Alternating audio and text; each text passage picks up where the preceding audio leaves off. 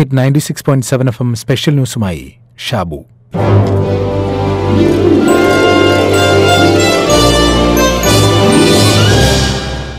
Paulo Coelho അദ്ദേഹത്തിന്റെ ബ്ലോഗിൽ എഴുതിയ ഒരു കഥയാണ്. ഒരിക്കലൊരു സുവിശേഷ ഘോഷകൻ മൊറോക്കോയിലെ മരാക്യുഷിൽ എത്തിച്ചേർന്നു. അദ്ദേഹം തീരുമാനിച്ചുറപ്പിച്ചത് രാജ്യാതിർത്തിയോട് ചേർന്നുള്ള മരുഭൂമിയിലൂടെ യഥേഷ്ടം സഞ്ചരിക്കണമെന്നായിരുന്നു. അങ്ങനെ ആദ്യ ദിവസം മരുഭൂമിയിലൂടെ സഞ്ചരിക്കുമ്പോൾ ഒരു മനുഷ്യൻ മണ്ണിൽ കിടക്കുന്നത് കണ്ടു. വെറുതെ കിടക്കുകയായിരുന്നില്ല. മണൽ തരികളെ കൈകൾ കൊണ്ട് പരിലാളിച്ച് മണ്ണിൽ ചെവി ചേർത്ത് പിടിച്ച് കിടക്കുകയായിരുന്നു. ആ കാഴ്ച കണ്ടുനിന്ന സുവിശേഷ ഘോഷകൻ സ്വയം പറഞ്ഞു ആ മനുഷ്യന് വട്ടായിരിക്കും. അല്ലെങ്കിൽ ഈ കൊടും ചൂടിൽ വിജനമായ ഈ മരുഭൂമിയിൽ ഇങ്ങനെ വന്ന് കിടക്കില്ലായിരുന്നല്ലോ. ഒന്നും പറയാതെ സുവിശേഷ ഘോഷകൻ നടന്നുപോയി. രണ്ടാം ദിവസവും മൂന്നാം ദിവസവും അതേ കാഴ്ച അദ്ദേഹം കണ്ടു. തൊട്ടടുത്ത ദിവസവും സമാനമായ കാഴ്ച കണ്ടപ്പോൾ ആകാംക്ഷ അടക്കാനാകാതെ സുവിശേഷ ഘോഷകൻ ആ മനുഷ്യന്റെ അടുത്തെത്തി അറിയാവുന്ന അറബിയിൽ ചോദിച്ചു നിങ്ങൾ എന്താണ് ഈ ചെയ്യുന്നത്? ആ മനുഷ്യൻ തല ഉയർത്തി നോക്കി. എന്നിട്ട് കിടന്ന കിടപ്പിൽ തന്നെ പറഞ്ഞു ഞാൻ ഈ മരുഭൂമിക്ക് കൂട്ടിരിക്കുകയാണ്. അതിന്റെ ഏകാന്തതയ്ക്കും അതിന്റെ ഒറ്റപ്പെടലിനും അതിന്റെ കണ്ണീരിനും ഞാൻ ഒപ്പമിരിക്കുകയാണ്. അവിശ്വസനീയമായതെന്തോ കേട്ടമട്ടിൽ സുവിശേഷ ഘോഷകൻ ചോദിച്ചു തെല്ലൊരു പരിഹാസത്തോടെ മരുഭൂമി കരയുമെന്ന് എനിക്കറിയില്ലായിരുന്നു. അപ്പോൾ ആ മനുഷ്യൻ പറഞ്ഞു തീർച്ചയായും എല്ലാ ദിവസവും കരയുന്നുണ്ട്.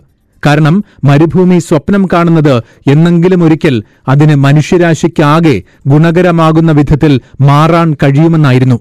പൂന്തോപ്പുകൾ സൃഷ്ടിക്കാൻ കഴിയുമെന്നും കൂടുതൽ മനുഷ്യർക്ക് താമസയോഗ്യമാകാൻ കഴിയുമെന്നും സ്വപ്നം കാണുകയായിരുന്നു. എന്നാൽ അതിന് സാധിക്കുന്നില്ല എന്നോർത്ത് ഒറ്റപ്പെട്ട് കഴിയാനാണ് വിധി എന്ന തോന്നലിൽ ദിവസവും കരയുകയാണ്. അയാൾ പറഞ്ഞത് മുഴുവൻ കേട്ട സുവിശേഷ ഘോഷകൻ ഇങ്ങനെ മറുപടി പറഞ്ഞു അങ്ങനെയെങ്കിൽ ഈ മരുഭൂമി അതിന്റെ ദൗത്യം നിർവഹിച്ചു കഴിഞ്ഞു എന്നാണ് എനിക്ക് തോന്നുന്നത്. ഓരോ തവണയും ഞാൻ ഇതിലൂടെ നടക്കുമ്പോൾ മരുഭൂമിയുടെ വിശാലതയും മനുഷ്യജീവിയുടെ നിസ്സാരതയും എന്നെ ബോധ്യപ്പെടുത്തിക്കൊണ്ടിരിക്കുന്നു. ഞാൻ ഈ മണൽത്തരികളെ നോക്കുമ്പോൾ ലോകത്തുള്ള കോടിക്കണക്കിന് മനുഷ്യരെയാണ് എനിക്ക് ഓർമ്മ വരുന്നത്. എല്ലാവരും സമന്മാരാണെന്നും എല്ലാവർക്കും തുല്യനീതിയാകണമെന്നുമാണ് എനിക്ക് ചിന്തിക്കാൻ സാധിക്കുന്നത്. മണൽത്തരികൾക്ക് വലിപ്പച്ചെറുപ്പമില്ലാത്തതുപോലെ ഇവിടുത്തെ മലനിരകൾ എനിക്ക് ധ്യാനനിരതനാകാൻ സ്വസ്ഥമായ ഇടം നൽകുന്നു. സൂര്യവെളിച്ചം എന്നെ ഉന്മത്തനാക്കുന്നു. അത്രയും പറഞ്ഞ് അയാൾ നടന്നുപോയി. തൊട്ടടുത്ത ദിവസവും സുവിശേഷ ഘോഷകൻ നോക്കുമ്പോൾ ആ മനുഷ്യൻ മണൽത്തരികളെ താലോലിച്ചുകൊണ്ട് കിടക്കുന്നത് കണ്ടു. അദ്ദേഹം ചോദിച്ചു ഇപ്പോഴും മരുഭൂമി കരയുകയാണോ? ആ മനുഷ്യൻ പറഞ്ഞു പൊട്ടിക്കരച്ചിലല്ല വിതുമ്പുകയാണ്. കാരണമെന്തെന്നോ ഇത്രയും കാലം ആയിരക്കണക്കിന് വർഷങ്ങളായി തന്റെ വ്യർത്ഥ ജീവിതത്തെയോർത്ത് വൃഥ കണ്ണീർ വാർക്കുകയായിരുന്നു എന്നോർത്ത്. തന്റെ ദൗത്യത്തെക്കുറിച്ച് തിരിച്ചറിഞ്ഞിരിക്കുകയാണിപ്പോൾ. പൗലോ കൊയിലോ പറഞ്ഞ കഥയുടെ സാരം വ്യക്തമാണ്. നിങ്ങൾ നിങ്ങളുടെ ജീവിതത്തിന്റെ പർപ്പസ് കണ്ടെത്തുക എന്നതാണ് പ്രധാനം. അതിന് പാഷനോടും മികവോടും കൂടി ചെയ്യുക എന്നതിലാണ് കാര്യം.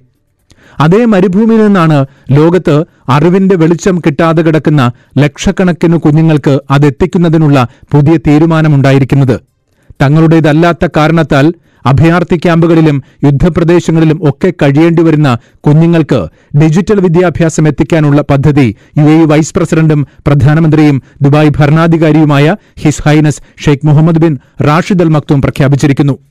ഏകദേശം നാൽപ്പത്തിയഞ്ച് പോയിന്റ് രണ്ട് ദശലക്ഷം അഭയാർത്ഥികൾ ഭൂലോകത്ത് അങ്ങോളം ഇങ്ങോളം ചിതറിക്കിടപ്പുണ്ട് എന്നാണ് കണക്ക്. അതിൽ എൺപത് ശതമാനവും സ്ത്രീകളും കുട്ടികളുമാണ്. കുടിയേറ്റക്കാരെന്നും താൽക്കാലിക പുനരധിവാസ കേന്ദ്രങ്ങളിലെ അന്തേവാസികൾ എന്നുമൊക്കെ വിളിക്കുമ്പോഴും അവരിൽ പലർക്കും അതൊരു താൽക്കാലിക ഭവനമല്ല. കുട്ടികൾക്കൊക്കെയും സ്വന്തം വീട് തന്നെയാണ്. അവർക്ക് വിദ്യാഭ്യാസത്തിന് സൗകര്യമൊരുക്കണം. അതിന്റെ സാധ്യതയാണ് ദുബായ് ഭരണാധികാരി പ്രഖ്യാപിച്ച പദ്ധതി.